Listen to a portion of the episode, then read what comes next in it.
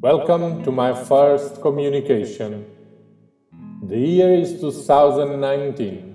Today is Monday, October 14. I'm speaking to you from the south of Iberia. The weather, for the first time in a long time, is dark and rainy. Water is pouring from the sky. It feels the ocean is upside down and continuous streams of water blast the land. I know rain is good. I know it's a good thing for lots of reasons. I know it's good for life in general, but for me, it's no good. My soul doesn't like it, my body either. My muscles fell numb, my energy enters in conservation mode. Batteries are low. I need light.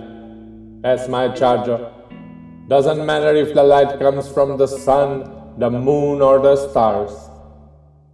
I can't live in a cocoon surrounded by clouds, so close they look like one, covering and keeping apart from me the universe, cutting the connection to my inner soul. I need light.